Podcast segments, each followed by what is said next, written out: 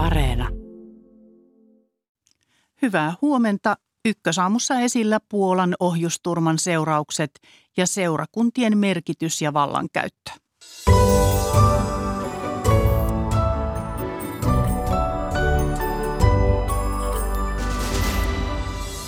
Mitä Puolan ohjusturma tarkoittaa sodan jatkon ja Euroopan turvallisuuden kannalta siitä aluksi ja yhteys myös Varsovaan ja Pietariin? Sunnuntaina valitaan lähes 8000 seurakuntien luottamushenkilöä. Kuinka merkittävästä vallasta on kyse ja miten seurakuntatyö on muuttumassa tästä puolen jälkeen? Terveydenhuollon leikkaukset ja yksityistämisaikeet ovat saaneet espanjalaiset kadulle. Myös poliisin ratsiat hamppuviljelmille ovat Madridista tulevan ulkomaan lehtikatsauksen aiheena. Toimittajana tänään Maria Alakokko, tervetuloa seuraan. Puolaan tiistai-iltana pudonnut ohjus sai maailman varpailleen, kun Venäjän aloittaman hyökkäyssodan luultiin laajenneen Ukrainan rajojen ulkopuolelle. Eilen Yhdysvaltain presidentti Joe Biden kuitenkin tiedotti liittolaisilleen, että kahden ihmisen hengen Puolan itäosissa Tsevodovin kaupungissa vaatineen ohjusturman takana oli todennäköisesti Ukrainan puolustustarkoituksessa ampuma ilmatorjuntaohjus.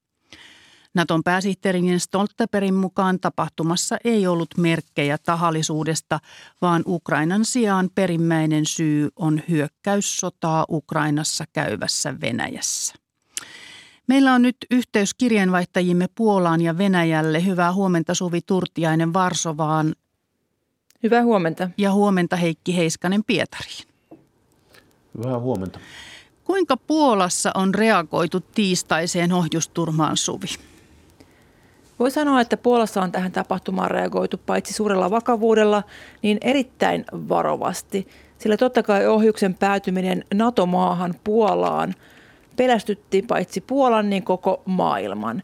Ja kun tieto tuosta ohjuksen putoamisesta tiistaina tuli, meni tunteja ennen kuin Puolan johto kommentoi asiaa oikein mitenkään. Ja totta kai tässä tilanteessa oli eskalaation vaara, ja Puolan johto näki sen mikä sitten johti siihen, että Puolan johto kommentoi asiaa hyvin, hyvin varovaisesti ja maltillisesti. Mutta eilen tosiaan Puolan presidentti Duda ja myös Naton pääsihteeri Stoltenberg sanoivat julkisesti, että mikään ei viittaa siihen, että kyseessä olisi ollut tahallinen teko, vaan todennäköisesti tämä ohjus oli tosiaan Ukrainan ilmatorjuntaohjus. Ja samaa viestiä tuli myös Yhdysvalloista.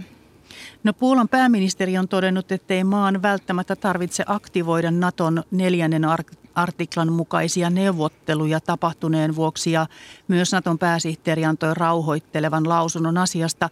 Millaisia jatkokeskusteluja tästä asiasta nyt sitten käydään? Keskustelut jatkuvat edelleen ja niitä on käyty jo viime päivinä. Presidentti Duda pitää tiivistä yhteyttä kumppanimaihin ja myös Suomen tasavallan presidentti Sauli Niinistö keskusteli eilen Dudan kanssa puhelimessa. Ja kaikki kumppanimaat totta kai vakuuttavat tukeaan Puolalle. Mutta koska tilanne on herkkä ja näyttää olleen vahinko, niin Puola selvästi harkitsee nyt, mikä seuraava askel olisi ja tarvitaanko näitä neljännen artiklan neuvotteluita ylipäätään. Ja kiinnostavaa on myös seurata se, että minkälaisia neuvotteluja Puola käy läheisen liittolaisen Kiovan, eli Ukrainan kanssa, sillä Ukrainan presidentti Zelenski pysyy edelleen kannassa, jonka mukaan kyseessä ei olisi ollut Ukrainan ilmatorjuntaohjus. Ja tämä on kiinnostava tilanne, koska Puola, kuten myös muu länsimaailma, tukee Ukrainaa, mutta tässä tutkinnassa on nyt vähän tämmöistä jakoa sen suhteen, että mistä on kyse. No miten ihmiset siellä ovat suhtautuneet tähän, että, että tämä tapahtui Puolan puolella? Siis kuinka kauhuissaan siellä ollaan?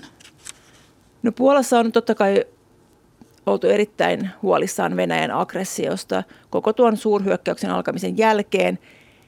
Mutta tämä yksittäinen ohjusturma, joka vaikuttaa tosiaan vahingolta, ei ole paniikkia mitenkään lisännyt tai aiheuttanut tai mitään suurta huolta aiheuttanut sen enempää kuin Venäjän sitten muu aggressio Ukrainassa. Ja se on totta kai herättänyt Puolassa jo pitkään huolta, että valuuko tämä sota sitten rajojen yli myös Puolan puolelle. Ja sain paikallisen kontaktin kautta yhteyden eilen tuonne Rajakylään, jossa ohjusturma tapahtui. Ja siellä ihmiset ovat totta kai järkyttyneitä ja kysyvät myös, että mitä Puola ja NATO tekevät, että tämä ei enää toistuisi. Heikki Heiskanen, kuinka Venäjän viranomaiset ö, ovat kommentoineet näitä tapahtumia? Venäjän puolustusministeriöhän kiisti heti alkuun, että kyseessä olisi Venäjän laukaisema ohjus ja nyt sitten kun on alettu puhua enemmän siitä, että tosiaan kyseessä olisi tuollainen Ukrainan, Ukrainan ilmatorjuntaohjus, niin Venäjä on tietysti ottanut siitä kaiken irti ja syyttänyt niin Puolaa kuin Ukrainaa kuin muita Ukrainan tukijoita siitä, ja länsimediaa siitä, että nämä ovat rynnänneet asioiden edelleen ja syyttäneet Venäjää ja nyt sitten Venäjä on osoittanut olevansa, osoittautunut olevan, olevansa oikeassa tässä asiassa, eli, eli, eli kyseessä ei ollut Venäjän laukaisema ohjus. Tämä tavallaan tätä Venäjä käyttää ikään kuin tällaisena sitten julkisuudessa lyömäaseena, että, että aina Venäjää syytetään ja nyt taas, nyt taas ilmeni, että se ei pidä paikkaansa. Esimerkiksi Venäjän presidentin Vladimir Putinin tiedottaja Dmitri Peskov kiitteli itse asiassa Yhdysvaltoja, Yhdysvaltain presidenttiä Yhdysvaltain hallintoa hänen mukaansa maltillisesta ja ammattimaisesta käyttäytymisestä tässä tilanteessa. Eli Venäjä nyt tietysti tätä, tätä käyttää ja suuntaa siinä sitten huomiota tietysti pois siitä, että itse asiassa tuo tapahtui sillä hetkellä, kun Venäjä oli kohdistanut tuonne Ukrainan, Ukrainan ennen kaikkea energiainfrastruktuuriin valtavan, valtavan laajamittaisen ilmaiskujen sarjan. No puolustusministeriö on siellä kutsunut Puolan Venäjän suurlähettilään puhutteluun sen jälkeen, kun Puola totesi lausunnossaan, että Venäjä on turman perimmäinen syy. Mistä tämä, mitä tämä kertoo Venäjän linjasta? No se on tietysti linjassa sen kanssa, miten Venäjä, Venäjä nyt näissä, näissä asioissa toimii ja miten, miten Venäjä tämän, tämän tilanteen omalta kannaltaan esittää ja näkee, että tietysti Puola on, Puola on vanhastaan ollut, ollut nokikkain ja vastakkain Venäjän kanssa. Ja sikäli, sikäli ei ole mikään yllätys, että, että Venäjä kohdistaa nimenomaan Puolaan tässä, tässä kovaa kritiikkiä, vaikka kuten Suvi tuossa aiemmin sanoi, että Puola, Puola itse asiassa yritti olla varsin varovainen tässä, tästä asiasta kertoessaan, niin Venäjä, Venäjä esittää tämän asian niin, että, että Puola, Puola on nimenomaan provosoinut ja eskaloinut tätä kriisiä, kuten, kuten muutkin Itä-Euroopan valtiot, jotka heti, heti ilmoittivat, ilmoittivat tukevansa Puolaa tässä tilanteessa ja, ja näin poispäin. Eli tämä on tällainen, tällainen aika lailla per, perinteinen veto Venäjältä, että se kiinnittää nyt huomion siihen, että, että tämä ei ollutkaan, ollutkaan sitten Venäjän ohjus ja, ja sitä myöten sitä myöten siirtää tosiaan huomiota pois tuosta, että tämä, tämä on tietysti osa sitä, sitä tilannetta, joka tuolla, tuosta, tuosta sodasta kehkeytyy. Niin, Suvi, Puolassa presidenttikin uskoo, että kyse on vahingosta. Onko siellä silti keskusteltu puolustusvalmiuden nostamisesta tapahtuneen vuoksi? Heti turman jälkeen Puola ilmoitti, että puolustusvalmiutta aiotaan nostaa, mutta sitten tilanne on tasaantunut, kun tosiaan näyttää siltä, että teko ei ollut tahallinen ja näyttää olleen vahinko. Ja Puola on tosiaan jo aiemmin hyvin eri tavoilla varautunut tähän Venäjän aiheuttamaan uhkaan. Puola on NATO-maa ja sen lisäksi Puola turvaa myös suoraan Yhdysvaltoihin omassa turvallisuuspolitiikassaan. Puhuin eilen täällä Varsovassa paikallisen turvallisuuspolitiikan asiantuntijan kanssa ja hän ei usko, että vielä tämä yksittäinen ohjusturma tulee muuttamaan Puolan toimintaa – varsinkin kun varautumista on tehty jo pidemmän aikaa.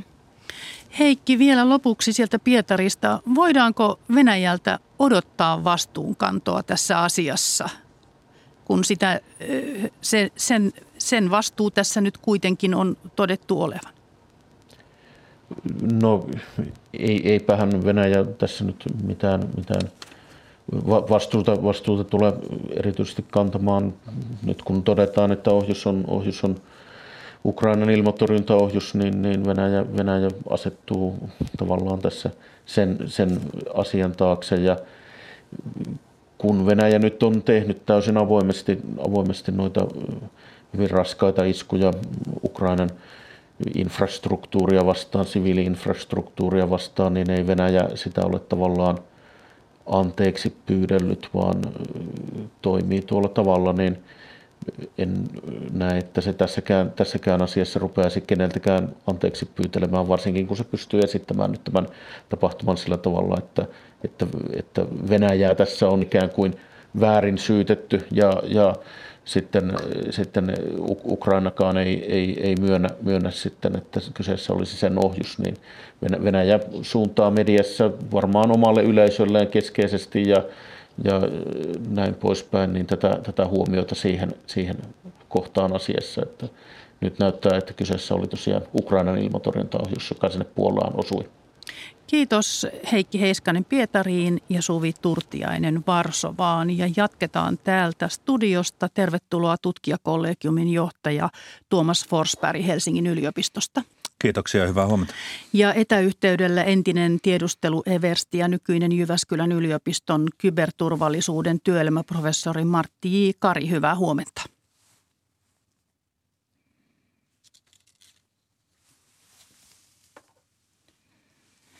Yritetään ottaa hänet uudelleen mukaan lähetykseen. Linja ilmeisesti katkennut, mutta aloit, jatketaan. Vahinko, äh, siis tämä puolalaiskylässä väki on kuitenkin äh, varmasti kauhuissaan, niin millainen vaikutus tällä on turvallisuustilanteeseen Ukrainan naapureissa ja laajemminkin lännessä, Tuomas Forsberg? Mitä arvioit? Minkälainen tapaus? Mitä tästä seuraa? Eiköhän siellä Ukraina niin traaginen kuin tapahtuma onkin, niin huokasta myöskin helpotuksesta, jos, jos hyväksytään se selitys, että se oli harhautunut Ukrainan ohjus. Ja toki, toki sitten on se riski, että, että kun sotaa käydään, niin vastaavia onnettomuuksia tai harhalaukauksia tulee enemmän, mutta on se suuri helpotus, että se ei ollut jos ajatellaan niin, että se ei ollut tarkoitettu teko miltään osapuolelta. Kyllä mun mielestä seuraukset nyt on, on isommat kysymykset siitä, että, että miten tätä, tätä reagointia tulkitaan, että niin kuin, niin kuin tässä puhuttiin, niin, niin lännen reagointihan on ollut osoittanut sekä tiettyä valmiutta ja reagointikykyä, mutta samalla kuitenkin malttia. Ja, ja tämä on tavallaan ehkä, jos, jos tämä myöskin Venäjällä nähdään näin, niin sehän olisi niin kuin hyvä asia tämän kokonaistilanteen kannalta, että, että silloin, silloinhan jatkoeskaloinninkin, eskaloitumisen riski pienenisi, jos, jos Venäjällä yhtäältä nähdään, että vaikka siellä tietysti syytetään näitä, jotka, jotka heti, niin kuin heti ajattelivat, että takana on Venäjä, niin annettiin tunnustus sille, että, että periaatteessa sekä Puolan että Yhdysvaltojen ja monet muutkin valtionjohtajat eivät kuitenkaan heti lähteneet siihen vetämään sitä johtopäätöstä, että – että kyseessä on Venäjä ja tarvitaan nopeita vastatoimia. Mutta toisaalta kyllä tämä episodi ehkä osoitti sen, että, että kyllähän NATO hereillä oli, vaikka sitä ohjusta nyt ei pystyttykään ampumaan alas ennen kuin se tuli sinne Ukraina, äh, Puolan puolelle, mutta se tuli niin lähelle rajaa, että ehkä niin kuin sellaista kykyä ja reagointinopeutta niin, niin no, voisi pitää hyvin, hyvin tota, epätodennäköisenä, että, että, että sellaista, sellaisia odotuksia olisi. Martti Hikari, hyvää huomenta. Huomenta, kuuluuko? Joo, nyt kuuluu. Niin, miten Joo. arvioit, että Venäjä hyödyntää nyt tämän, tämän turmatilanteen? Onko siitä Venäjälle hyötyä vai haittaa, jos jatkoa ajatellaan? On, koska tota, jos ajatellaan, niin Ukraina on vienyt Venäjää tässä informaatiosodassa niin 6-0 tähän asti. Venäjällä ei ole oikeastaan ollut mitään aseita, mitä se käyttää. Se on käyttänyt aika tämmöisiä niin kuin epäuskottavia väitteitä biolaboratorioista ja äh, biohyönteisistä ja kahofkan padon räjäyttämistä. Nyt silloin jotain konkreettista osoittaa, osoittaa että, että se on ukrainainen ohjus. Ja venäläinen tapahan on se, että tavallaan tämmöisellä aika pienellä asialla, mistä tässä nyt kuitenkin on kysymys, niin viedään niin kuin kaikki huomio viedään sivuun niistä itse ongelmista, niistä isoista kysymyksistä. Kyllä Venäjä hyödyntää tämän täysin. Hmm. No Naton pääsihteeri sanoi siis suoraan, että syy on Venäjän. Muuttaako tämä mitään Venäjän toiminnassa, Martti Ikari? En mä usko. En mä usko. Siis tämähän on ollut joku ohjus, ohjus, siis tämä ohjus, joka on lentänyt sinne ö, Puolaan, on todennäköisesti ilmatorjuntaohjus, jota, joka on suojannut näitä Ukrainan läntisiä kaupunkeja – Lvivia, Zitomir, Rivne ja niin edelleen. Eli siis, siis ei, ei varmaan muuta mitään. Ukraina tai Venäjä edelleen pommittaa näitä lännen kaupunkeja, koska sitä kautta kulkee sitä, sitä läntistä aseapua ja myöskin se vaikuttaa siihen, siihen kansan moraaliin niin, että näitä isoja kaupunkeja, niin sieltä saadaan sähköt ja valot pois, niin tota, ei tämä Venäjän toimintaa muuta millään tavalla. Päinvastoin ne on iloisia siitä, että, että tota, tulee tämmöistä sekasotkua.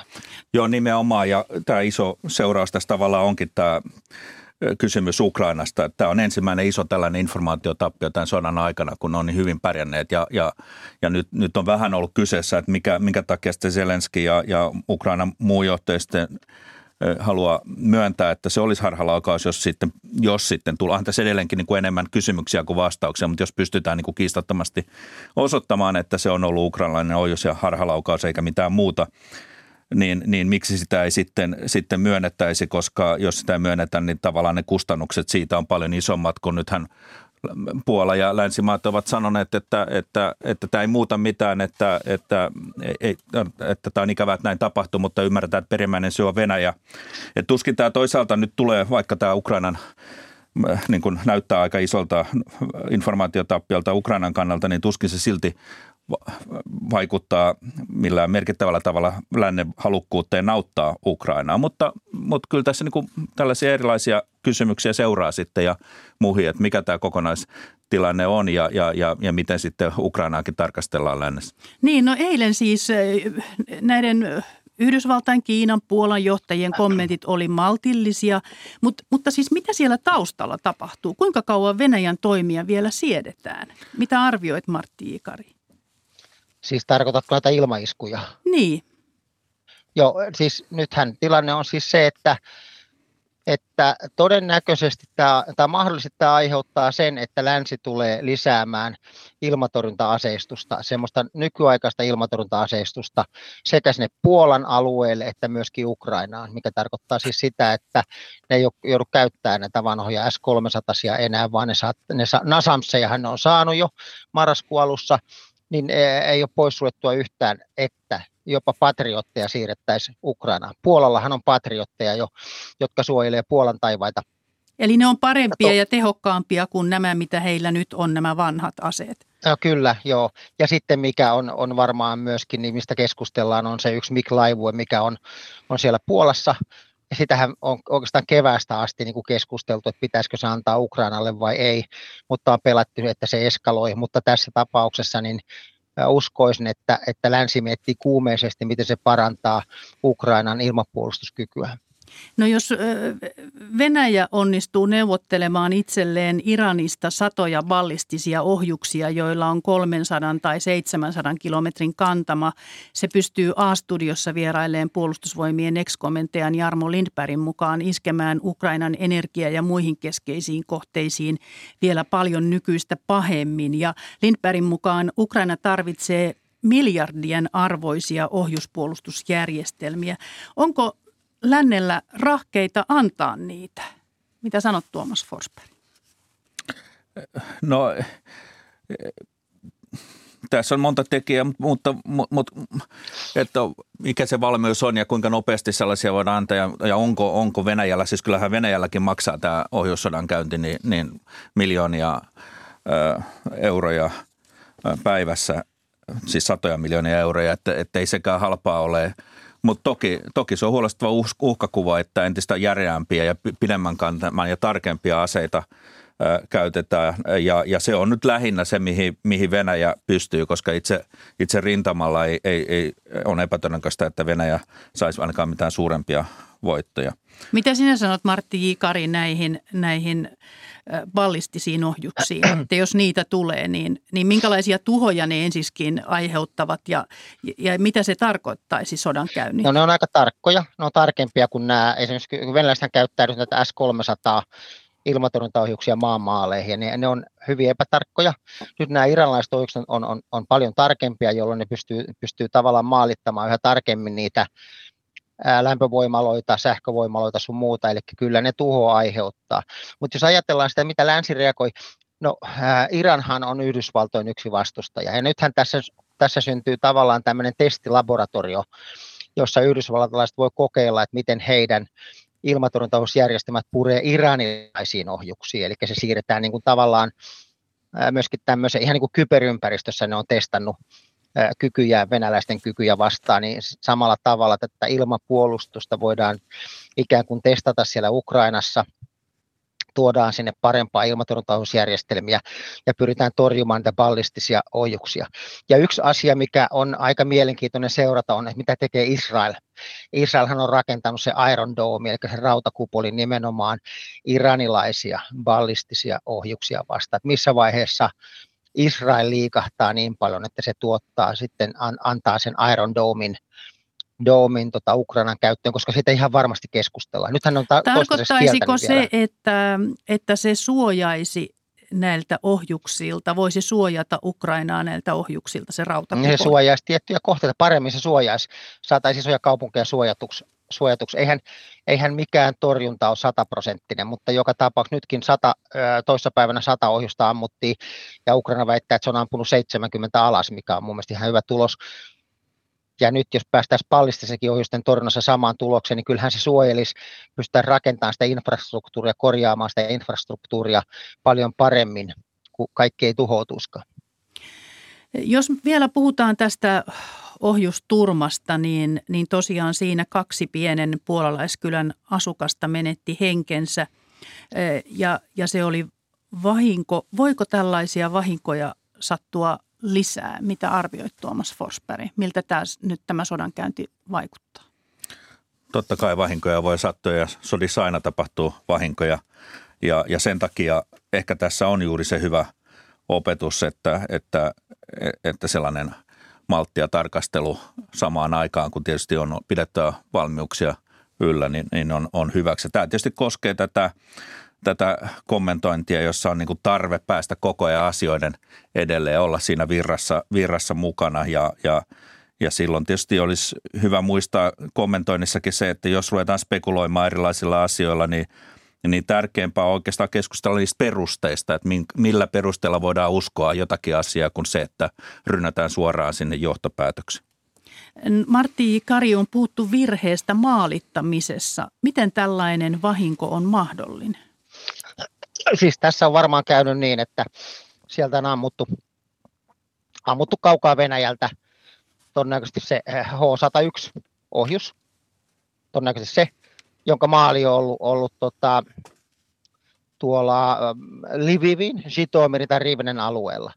Ja ukrainalaiset on ampunut, ampunut siihen vastaan ilmatorjuntaohjuksen. Ne on ampunut, siis Ukrainahan on monta sataa näitä S-300 ilmatorjuntaohjusjärjestelmiä tai S-300 ilmatorjuntaohjuksia, niin sinne on ammuttu, ammuttu tota vastaan ilmatorjuntaohjus. Se ei ehkä ole osunut siihen maaliinsa, se on lentänyt maalin ohi, ja sen jälkeen niin se ohjuksessa on tyypillisesti sellainen itsetuhojärjestelmä. Eli se on niin kuin räjähtänyt, mahdollisesti räjähtänyt ilmassa, koska, koska tuota, sillä pyritään niin kuin hoitamaan se, että se ohjus ei putoa ää, minnekään vaaralliseen paikkaan ja aiheuta tuhoja. Se ohjus on ehkä räjähtänyt, mutta se on kuitenkin se on iso ohjus, lentää kuut, ku, ku, kuutta mahia, eli kuusi kertaa äänen nopeutta. Se on, pituus on 7,5 metriä ja se painaa semmoisen pakettiauton verran, 1400-1800 kiloa.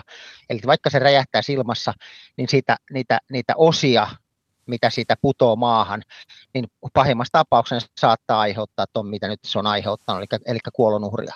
No voiko Venäjä tahallaan ampua niin lähelle rajaa, että torjuminen on vaikeaa ilman, että on vaara vahingoista rajan väärällä puolella?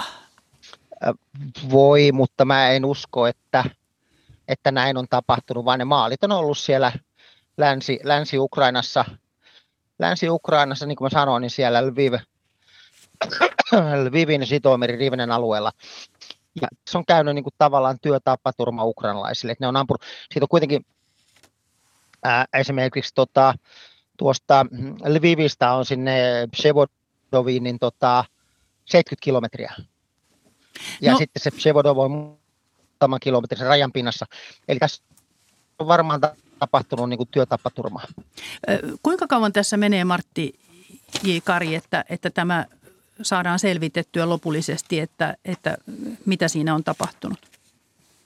Varmaan alkuviikosta tiedetään, kenen ohjus oli ja sitten varmaan vielä käydään keskusteluja, että ää, miten se kerrotaan julkisuuteen.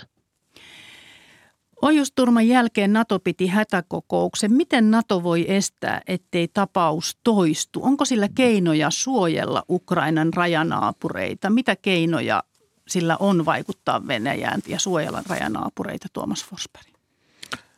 No tässä voi oikeastaan todeta se, mitä Martti Ikarikin sanoi, että mitään sataprosenttista keinoa ei ole.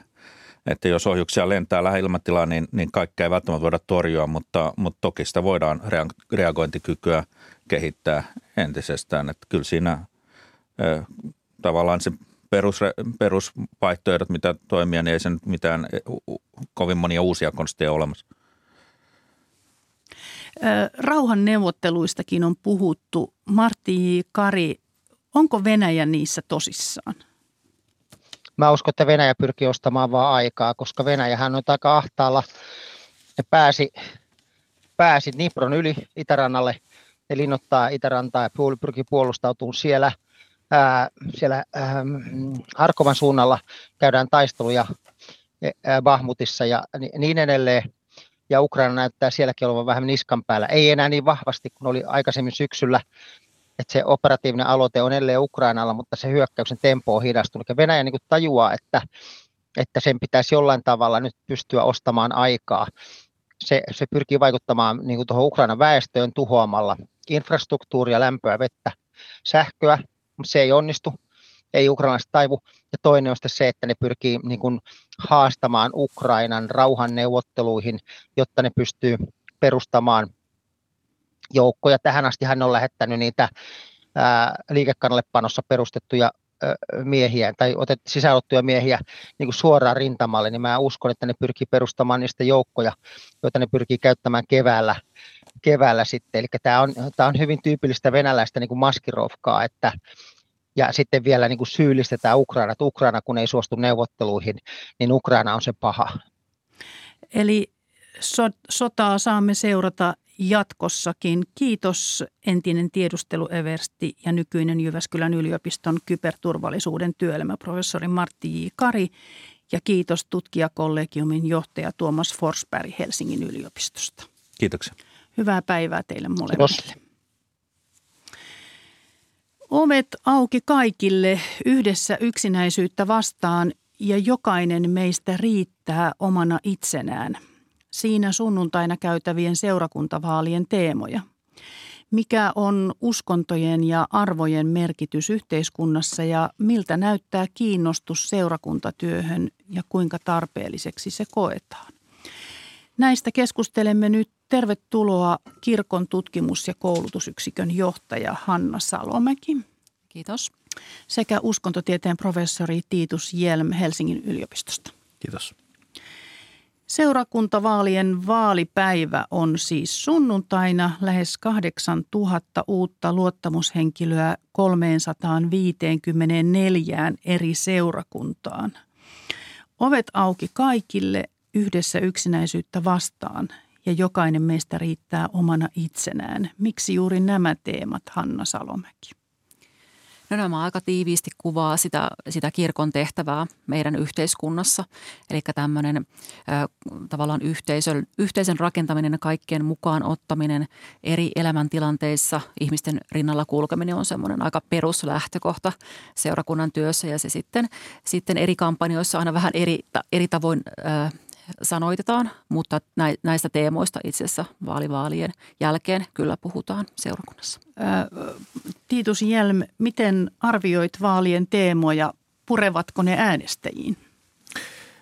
No nämä on tällaisia aika yleisiä lähimmäisen rakkausteemoja, mitkä ehkä nyt ymmärrettävästi korostuu, korostuu näissä vaaleissa, että miksipä ei, mutta tota, toisaalta sitten kun ajattelee, että, että tota, käytännössä siellä seurakunnan toiminnassa kuitenkin päätetään aika tällaisista maallisista asioista, että se on tietysti kiinnostava tämä äm, potentiaalinen epäsuhta siitä, että, että tota, puhutaan arvoista ja sitten kuitenkin puhutaan budjeteista, kun sinne, sinne arjen työhön päästään. Niin, siellä nämä tulevat valtuutetut päättävät taloudesta muun muassa ja siitä, että mitä, mitä, miten seurakunnat toimivat, mihin rahaa käytetään. Hanna Salomäki, kuinka laajasti yhteiskunta on edustettuna ehdokaslistoilla? No kyllä tätä luottamushenkilöiden kokoelmaa on on joissakin tutkimuksissa tarkasteltu ja eihän se ihan edustava kuva ole. Ja tämä oikeastaan kytkeytyy siihen, että ylipäänsäkin ottaen yhteiskunnassa tämmöinen yhteiskunnallinen vaikuttaminen kasautuu. Eli on helposti näitä aktiiveja, jotka on sitten aktiiveja monella suuntaa ja sitten toisia ihmisiä, jotka ei ole aktiiveja missään. Ja, ja tämän tyyppistä samaa kasautumaa on havaittavissa kyllä seurakuntavaaleissakin. Että esimerkiksi kunnallisvaltuutetut on monet sitten myös seurakunnassa toimivat, eli samat henkilöt toimii niin kuin kahdella – kahdella kentällä, vaikka sitten sen yksittäisen kunnan alueella. Äh, miten helppo ehdokas on löytää siis, jos tilanne on tämä, että, että, että siellä ei välttämättä ihan, ihan sitten niin kuin jokaiselle löydy sellaista, jonka tuntisi omaksi? Joo, no itse asiassa just näissä vaaleissa havaittiinkin, että, että nimenomaan ehdokkaiden määrä väheni, eli on, on havaittavissa sitä, sitä haastavuutta. Ja, ja toki meillä on nyt parissa viime vaaleissa ollut aika monta seurakuntaa, jossa on tehty sopuvaalit, eli ei ole äänestetty, kun ei ole, ole sitten niin ollut niitä, niitä tulijoita niin paljon. Tiitus Jelm, miten oma suhtautuminen kirkkoon ja uskontoon vaikuttaa äänestysinnokkuuteen? No tästä ei varsinaisesti nyt ole sellaista tutkimustietoa, mutta, mutta tota, meillä on itse asiassa tosi vähän tietoa ylipäätään niin kuin seurakuntavaaleista, että se on kiinnostava avoinna oleva tutkimuskenttä, koska ne on monella tavalla eri, erilaiset kuin, kuin tällaiset niin kuin, kansalliset niin kuin eduskunta- tai kunnallisvaalit tai EU-vaalit. Mutta tota, ää, niin kuin Hanna tuossa viittasikin, niin nämähän on ää, tällaiset aktivistivaalit vielä enemmän kuin, kuin nämä kansalliset vaalit, koska tota, sekä ehdokkaat että äänestäjät ovat, ovat yleensä niin kuin kirkossa aktiivisia. Et suomalaista edelleen yli puolet kuuluu kirkkoon, mutta, mutta aktiivisuus kirkon asioiden tai osallistumisessa sekä kirkon asioiden hoitamisessa varsinkin on aika matalaa. Hmm. No siis vaalit ei todellakaan villitse kansaa, kun jos katsoo tätä 2018 äänestysaktiivisuutta, niin, niin se jäi 14,4 prosenttiin. Eli, eli siellä on siis tämmöinen porukka, joka on aktiivinen ja joka hoitaa niin kuin kaiken sen talouden ja sitten sen toiminnan ja, ja sitten muut vaan niin kuin seuraa etäältä ja osallistuu ja on ty- ilmeisesti tyytyväisiä vai onko? Mitä te siihen sanotte? Niin, tämä on aika tyypillinen asetelma oikeastaan Pohjoismaissa, jos ajatellaan uskonnollisuutta muutenkin, että verrattuna moniin Euroopan maihin, niin meillähän on hyvin alhaiset nämä osuudet heissä, jotka aktiivisesti käyttää sitten kirkon palveluita tai osallistuvat tai esimerkiksi harjoittavat tiiviisti sitten itsenäisestikään sitä uskonnollisuutta. Mutta mä oikeastaan niin näkisin, että se on sitten taas eri asia kuitenkin, että mikä on se kirkon merkityksellisyys – että esimerkiksi näissä tilanteissa, jossa on vaikka, no sanotaanko vaikka joku yli, Ylivieskan kirkon palo, jo, jossa se kirkkorakennus menetetään, niin se on oikeastaan nostanut sitten pintaan sen, että kuinka paljon semmoisia erilaisia syvämerkityksiä sillä kirkolla ja siihen liittyvillä omilla kokemuksilla, muistoilla, sillä omalla sukuhistorialla.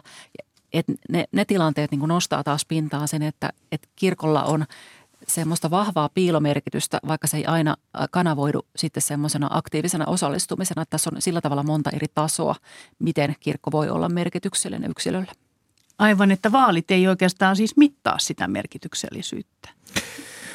No ei, että mun mielestä voidaan hyvin puhua Suomen tapauksessa ja Pohjoismaiden tapauksessa yleisemminkin, niin kuin Hannakin sanoi, tällaisesta tavallaan niin kuin meidän näiden niin kuin – kansallisten kirkkojen tällaisesta kulttuuriperinnöllistämisestä, eli, eli ne koetaan kyllä vahvasti osaksi kulttuuriperintöä tai jopa kansallista identiteettiä, mutta välttämättä sitten se, se ei, se ei niin kuin korreloi sen uskonnollisuuden kanssa välttämättä, eikä, eikä juurikaan sen niin kuin, äm, kirkkoaktiivisuuden kanssa, oli se sitten henkilökohtaista uskonnonharjoitusta tai sitten niin kuin kirkon asioiden yhteistä hoitamista. Hmm. No jos nyt miettii niin häät ja hautajaiset ja, ja ripillä käymiset ja tällaiset, niin, niin nehän hoidetaan kuitenkin aika laajasti kirkon piirissä, niin, ja seurakuntavaaleissa jo 16-vuotias saa äänestää, niin, niin mistä se johtuu, että, että nuoret esimerkiksi eivät sitten ole aktiivisemmin esimerkiksi äänestämässä, kun heidän kanssaan on kuitenkin sitä työtä tehty nuoruudessa – Tämä on justiin semmoinen aika kiinnostava mysteeri, mitä näille nuorille aikuisille tapahtuu. Tätä tematiikkaa on kirkossa aika montakin vuotta pohdiskeltu ja käsitelty. Ja todellakin se näyttäytyy tämmöisenä, että, että se rippikouluvaihe, isosvaihe, siinä, siinä kohtaa tavoitetaan hyvin monia uusiakin nuoria, joilla ei ole välttämättä esimerkiksi kodin kautta tullutta semmoista perinteistä kristillistä taustaa. Ja, ja he, he on mukana näissä ryhmissä aktiivisesti monet jopa usean vuoden ajan ja sen lisäksi on hyvin tyytyväisiä siihen vaiheeseen. Eli tavallaan se käyrä näyttäytyy sillä lailla nousevana, mutta jotakin tapahtuu siinä vaiheessa, kun he esimerkiksi muuttaa sitten opiskelemaan. Ja tässä vaiheessa jo nähdään niin kuin aika nopea sitten esimerkiksi jäsenyydestä irtautuminen. Että onko sitten kyse siitä, että osittain se rippikouluvaihe niin kuin liittyy aika vahvasti siihen sosiaaliseen ympäristöön ja niihin kavereihin sillä paikkakunnalla, että se ei ole tavallaan sit siirrettävissä kokemuksena esimerkiksi sinne uudelle paikkakunnalle, mihin sitten päätyy vaikkapa opiskelemaan. Onko siitä tietoa, kuinka innokkaasti nuoret äänestävät? Siis mikä se prosentti on? No näistä, jos puhutaan alle tai ihan nuorimmista ryhmistä, eli 16-17-vuotiaista, jotka siis näissä vaaleissa tosiaan saavat äänestää, niin se oli viime vaaleissa 8 prosentin päälle – Ekan kerran, kun tämä ikäryhmä sai äänestää, niin silloin se oli yli 15 prosenttia, eli siinä oli nähtävissä semmoinen tietty ensihuuma ehkä, ja sitä kampanjoitiin tietenkin silloin hyvin aktiivisesti, mutta tällä hetkellä se sitten laski itse asiassa jo seuraavissa vaaleissa tuohon kahdeksaan, ja siinä se on nyt ollut. Mutta oikeastaan nuorten osalta voidaan puhua sitten myös tästä perinteen välittymisestä, että seurakuntavaaleissa sitten äänestäminen on tapa – ja jos nämä nuoret ei ole kotonaan sitä tapaa oppineet, niin on todennäköistä, että he ei äänestä.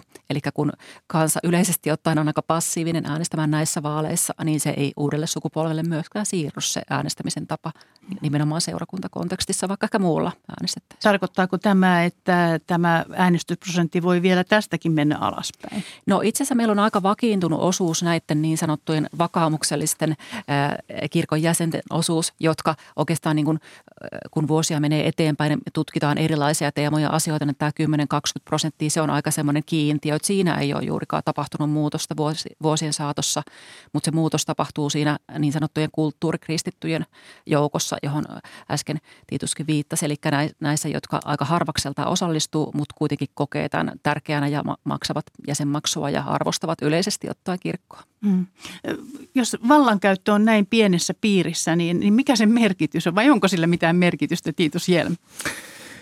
Niin, no se onkin kiinnostavaa just tällaista esimerkiksi sopuvaalikysymykset ja tällaiset on tietenkin kiinnostavia, että miten demokratia toteutuu, toteutuu äh, kirkon sisällä.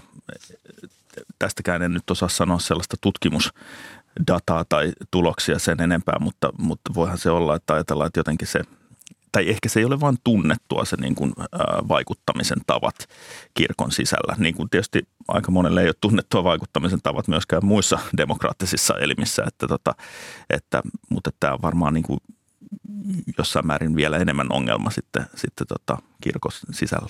No seurakuntavaaleissa perinteisillä puolueilla on omat listansa ja 21 prosenttia kaikista seurakuntavaalien ehdokkaista on ehdolla jonkin puolueen listalla. Siellä on erityisesti nämä SDP ja, ja kokoomus ja, ja keskusta ja varmaan kristillisetkin, niin, tuota, niin mistä se kertoo, että poliitikkoja kuitenkin tämä kiinnostaa, Tiitus Jelm?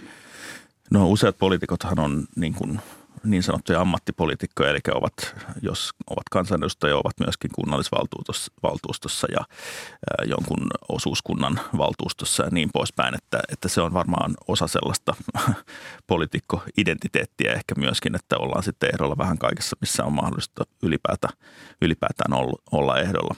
Eli Mutta, se on mainosta puolueelle, siitäkö se niin kuin sen takia, kun siellä ollaan? No se voi olla, tämä voi olla yksi, yksi, tota, yksi äh, syy myöskin, että esimerkiksi joku tunnettu hahmo voi tuoda, kun noi äänimäärät yksittäisessä seurakunnassa on aika pienet, niin joku kansallisesti tunnettu hahmo saattaa tuoda sinne niin kuin aikamoisen potin pelkästään sillä naamallaan.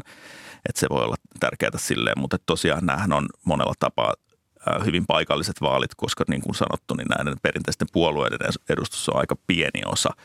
Ja tällaiset paikalliset liikkeet tai sitten kansalliset muut liikkeet, niin kuin, jotka ajaa jotain tiettyä asiaa, niin tota, on, on ehkä suurempi vaikuttaja näissä vaaleissa. Mutta kertooko se myös siitä, että ehdokas on sitoutunut kirkon arvoihin ja, tu- ja niitä myös niin kuin politiikassaan toteuttaa?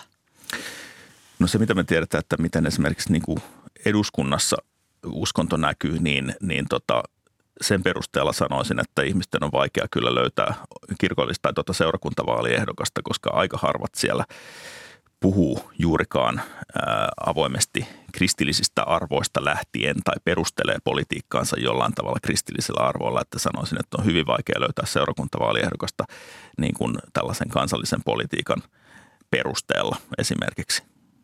No kuinka iso tekijä uskonto on yhteiskunnassa? Siis kuinka paljon sen arvomaailma vaikuttaa esimerkiksi lainsäädäntöön? No voidaan tietysti puhua tällaisella niin kuin abstraktilla tasolla, että monella tapaa meidän niin kuin lakimme ja lainsäädäntömme on, on niin kuin tällaista luterilaista perua, mutta se ei ole mun mielestä kauhean hyödyllistä, jos katsotaan ihan niin kuin nykypäivää ja sitä, että miten, miten niin kuin lakeja säädetään, niin, niin on äärimmäisen harvinaista, että esimerkiksi jotain lakia säädettäessä sitä perusteltaisiin poliittista toimintaa esimerkiksi Jumalan tahdolla tai raamatulla tai jollain muulla. Mutta kyllä sellaistakin on nähty. Sellaista on nähty, mutta se, ne on tällaisia niin sanottuja outliereita, eli niin kuin poikkeustapauksia siellä kyllä. Ja se on erityisesti havaittavissa siinä, että sellaiset perustelut eivät juurikaan herätä minkäännäköistä niin kuin vastakaikua muissa kansanedustajissa, joka kertoo siitä, että se on sellainen puhetapa, jota ei koeta niin kuin kovin sopivaksi hmm. mutta, mutta myös oman tunnon kysymyksiin viitataan aika usein, että se on, se on, se on niin kuin, se mahdollistaa äänestämisen esimerkiksi eri tavalla kuin ryhmä muuten. Kyllä joo, ja tämähän on hyvin yleistä tällaisissa sellaisissa aiheissa, missä nimenomaan tällaiset uskonnolliset perustelut tai ylipäätään uskonto, uskonto tulee niin kuin esille, eli tällaiset tota, niin kuin perheeseen, seksuaalisuuteen tai sukupuoleen liittyvät, liittyvät asiat. No talous on iso asia siis näiden valittavien. He päättävät taloudesta, mihin rahoja laitetaan. Ja viime vuoden kirkollisverotuotto oli reilut 900 miljoonaa ja kirkkohallituksen ennakkotietojen mukaan tuotta näyttäisi tänä vuonna hieman kasvavan. Miten verotulot käytetään, Hanna Salomäki? Tässä kirkon perustoiminnassa on aika, aika isoja tämmöisiä kenttiä, jotka on myös näitä aihealoita, joita sitten kirkon jäsenet arvostaa, eli hyvin monet suomalaiset haluavat maksaa niitä veroja sen takia, että niillä tehdään hyvää jollekin. Eli tämä diakoniatyön auttamisen osuus on semmoinen keskeinen toisaalta niin kuin, ö, osallistujien motiiveissa, toisaalta sitten siinä, siinä rahan käytössä, että se diakoniatyö on on erittäin kiinteä osa. Oli seurakunta sitten hyvävarainen tai huonovarainen, niin siitä pidetään kiinni. Sitten tietenkin ihan eri ikäryhmille suunnattu toiminta, nuorten toiminta, lasten toiminta. Monenlainen tämmöinen syrjäytymisen estämiseen kytkeytyvä toiminta sitten eri ikäryhmien kohdalla muun muassa. Eli siellä seurakunnissa seurataan tarkkaan, mitä yhteiskunnassa tapahtuu ja sitten siihen isketään niinkö? Kyllä itse asiassa jatkuvasti näitä uusia työmuotoja myös kehitetään. Muun muassa nyt on vaikka ollut nuorille näitä tämmöisiä walk-in terapioita, jossa pääsee niin kuin helposti ja nopeasti keskustelemaan jostain omaa mieltä painavista asioista. Tietenkin korona-aika toi aika paljon myös uusia toimintamuotoja, koska esimerkiksi piti verkkoon siirtyä paljon nopeammin, mitä olisi ehkä muuten tapahtunut. Ja niistä työmuodoista on myös monet jääneet käyttöön senkin jälkeen. No kirkosta erotaan veronmaksun vuoksi, että, että voidaan välttää siis kirkollisvero vaihtelee yhden ja kahden prosentin välillä Suomessa noin kaksi ja puoli sataa keskimäärin vuodessa maksetaan kirkollisveroa. Mutta toinen asia, Suomi ikääntyy, kuinka se näkyy seurakuntalaisten määrässä jatkossa? No kyllähän se, se näkyy suoraviivaisesti siinä, että, että sitten tota, nämä suuret ikäluokat on myös hyvin vahvasti yleensä kirkkoon sitoutuneita. Että he on eläneet sellaisena aikana, jossa, jossa se kirkkoon sitoutuminen on ikään kuin melko automaattista, että halutaan kuulua kirkkoon. Ja kun sitten taas tilalle tulee nuoria sukupolvia, joilla tämä automatiikka ei todellakaan enää ole, ole millään lailla itsestään selvää, niin sehän eh, niin kuin hyvin, hyvin paljon muuttaa sitä jäsenkuntaa. Eli niitä tulijoita, kastettuja ei ole samassa mittakaavassa kuin sitten tästä vanhasta ikäryhmästä poistuu kirkon jäseniä. Minkälainen asia tämä on, Tiitus Jelme? Miten sinä näet tämän niin kuin kirkon tulevaisuuden kannalta, että, että nuoret eivät koe enää samalla tavalla kirkkoa? No tämä on kirkon ongelma, joka on monella tapaa uniikki tällaisessa suomalaisessa tai ainakin pohjoismaisessa, kun sanot, puhutaan juuri tällaisesta kansallisesta kirkosta, eli pitäisi olla niin kuin koko kansan kirkko. Mutta kun tarkastellaan esimerkiksi kirkosta eronneita, niin nimenomaan nuoret usein eroo tällaisista niin kuin arvosyistä.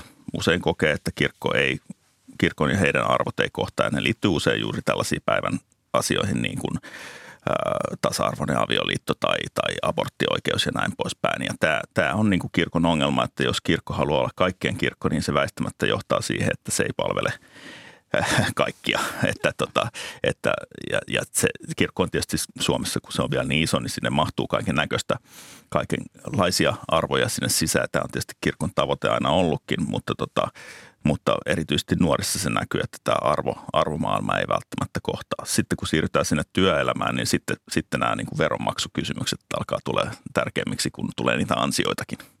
Mutta sanotaan, että meistä tulee vanhoina konservatiiveja, niin muuttuuko tämä, muuttuuko tämä matkan varrella tämä ajatus, kun ihminen rupeaa miettimään enemmän sitä, että, että, että mikä se oma elämä oikein on ja miksi täällä ollaan. Ja siis tämmöisiä eksistentiaalisia olemassaolon kysymyksiä.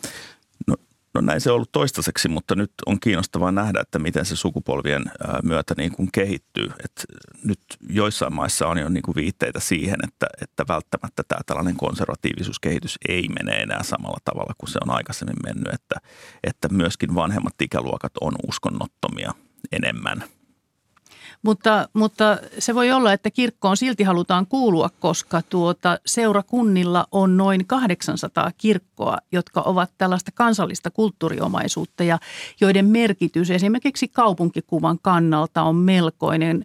Valtaosa näistä on suojeltua, suojeltuja. Minkälainen taloudellinen asia tämä on, on seurakunnille näiden ylläpito, koska siis sehän maksaa varmasti paljon Kyllä, ja nythän ei puhuta seurakuntien osalla pelkästään näistä kirkkorakennuksista, vaan sitten paljon muustakin kiinteistömassasta, josta aika monet seurakunnat onkin halunneet nyt sitten päästä eroon vaikkapa erilaisia seurakuntakeskuksia, leirikeskuksia, jotka on sitten vähän erilaisessa kulttuurihistoriassa roolissa. Tietenkin kuin tämmöiset varsinaiset kansallisaarteet ovat – Aivan. Ja, ja siis nyt kirkon piti olla vuoteen 2030 mennessä hiilineutraali, niin, niin siinäkin kohtaa varmasti niin tulee ongelmia, koska nämä edellyttävät tietynlaista hoitoa nämä kirkot ja, ja, ja tietynlaista lämpöä ja kosteutta, koska siellä on niitä taideaarteita. Juuri näin ja kyllähän siihen rahaa kuluu. Miten nämä ulkoiset puitteet, Jelmi, ihan lyhyesti vielä loppuun, niin kuinka tärkeitä nämä ovat ihmisille? No se liittyy juuri tähän tavallaan kulttuuriperinnällistämiseen, eli, eli ajatellaan, että, että, tota, että ne on osa suomalaista identiteettiä ja kulttuuria. Ja muun muassa Ranskassa, jossa on hyvin vahva valtiokirkon ero, niin silti valtio hoitaa ennen tota, vuotta 1900 rakennettuja kirkkoja edelleenkin juuri tämän niin kuin kulttuuriperintöarvon takia. Aivan, että, että se on iso asia. Hmm. Kiitoksia vierailusta Ykkösaamussa. Viimeksi äänessä oli uskoton tieteen professori Tiitus Jelm Helsingin yliopistosta ja kirkon tutkimus- ja koulutusyksikön johtaja Hanna Salomäki. Menet Menetkö sinä äänestämään? Menet varmasti. Minä olen jo äänestänyt. Okei. Okay. Mitä Tiitus sanoo tähän? En ole kirkon jäsen. Selvä. Kiitos teille ja oikein mukavaa päivänjatkoa molemmille. Kiitos. Kiitos. Ja tätä lähetystä ovat kanssani tehneet toimittajat Atte Uusinoka ja Matti Konttinen. Tuottaja on Maria Skara, äänitarkkailija Anders Johansson ja tässä kävi jopa niin, että unohdin ulkomaanlehti katsaukseen, kun oli niin mielenkiintoista keskusteltavaa, että se varmaan kuullaan sitten myöhemmin lähetyksessä. Mutta tervetuloa Jalmari Laine. Yle Radio 1 kuuluttaja, mitä on luvassa jatkossa? Ihan maallista asiaa. Tota, tuossa puhuttiin kirkon kuulumisista ja kauppaneuvos Kyösti Kakkonen kertoo sitten maallisen mammonan kertymisestä tunnin kuluttua Virtasen taloushistoriassa. Puhutaan tästä tota, halpakaupan murroksesta, miten halpakauppaketjut aikanaan kehittivät ihan omia maahantuontikuvioita ja miten sitten ryhtyivät alhaalta käsin haastamaan suuria tekijöitä ja menivät sitten lopulta niistä ohi. Niin vaan kävi, että Tokmanni ohitti Stockmannin jossakin kohtaa ja Kyösti Kakkonen kertoo sitten tätä tarinaa Virtasen taloushistoriassa tunnin päästä Muistojen Boulevardin jälkeen. Äärettömän mielenkiintoista ja Muistojen Boulevardille ja ihanaa musiikkia luvassa kohta. Kiitos oikein paljon seurasta. Mukavaa päivää.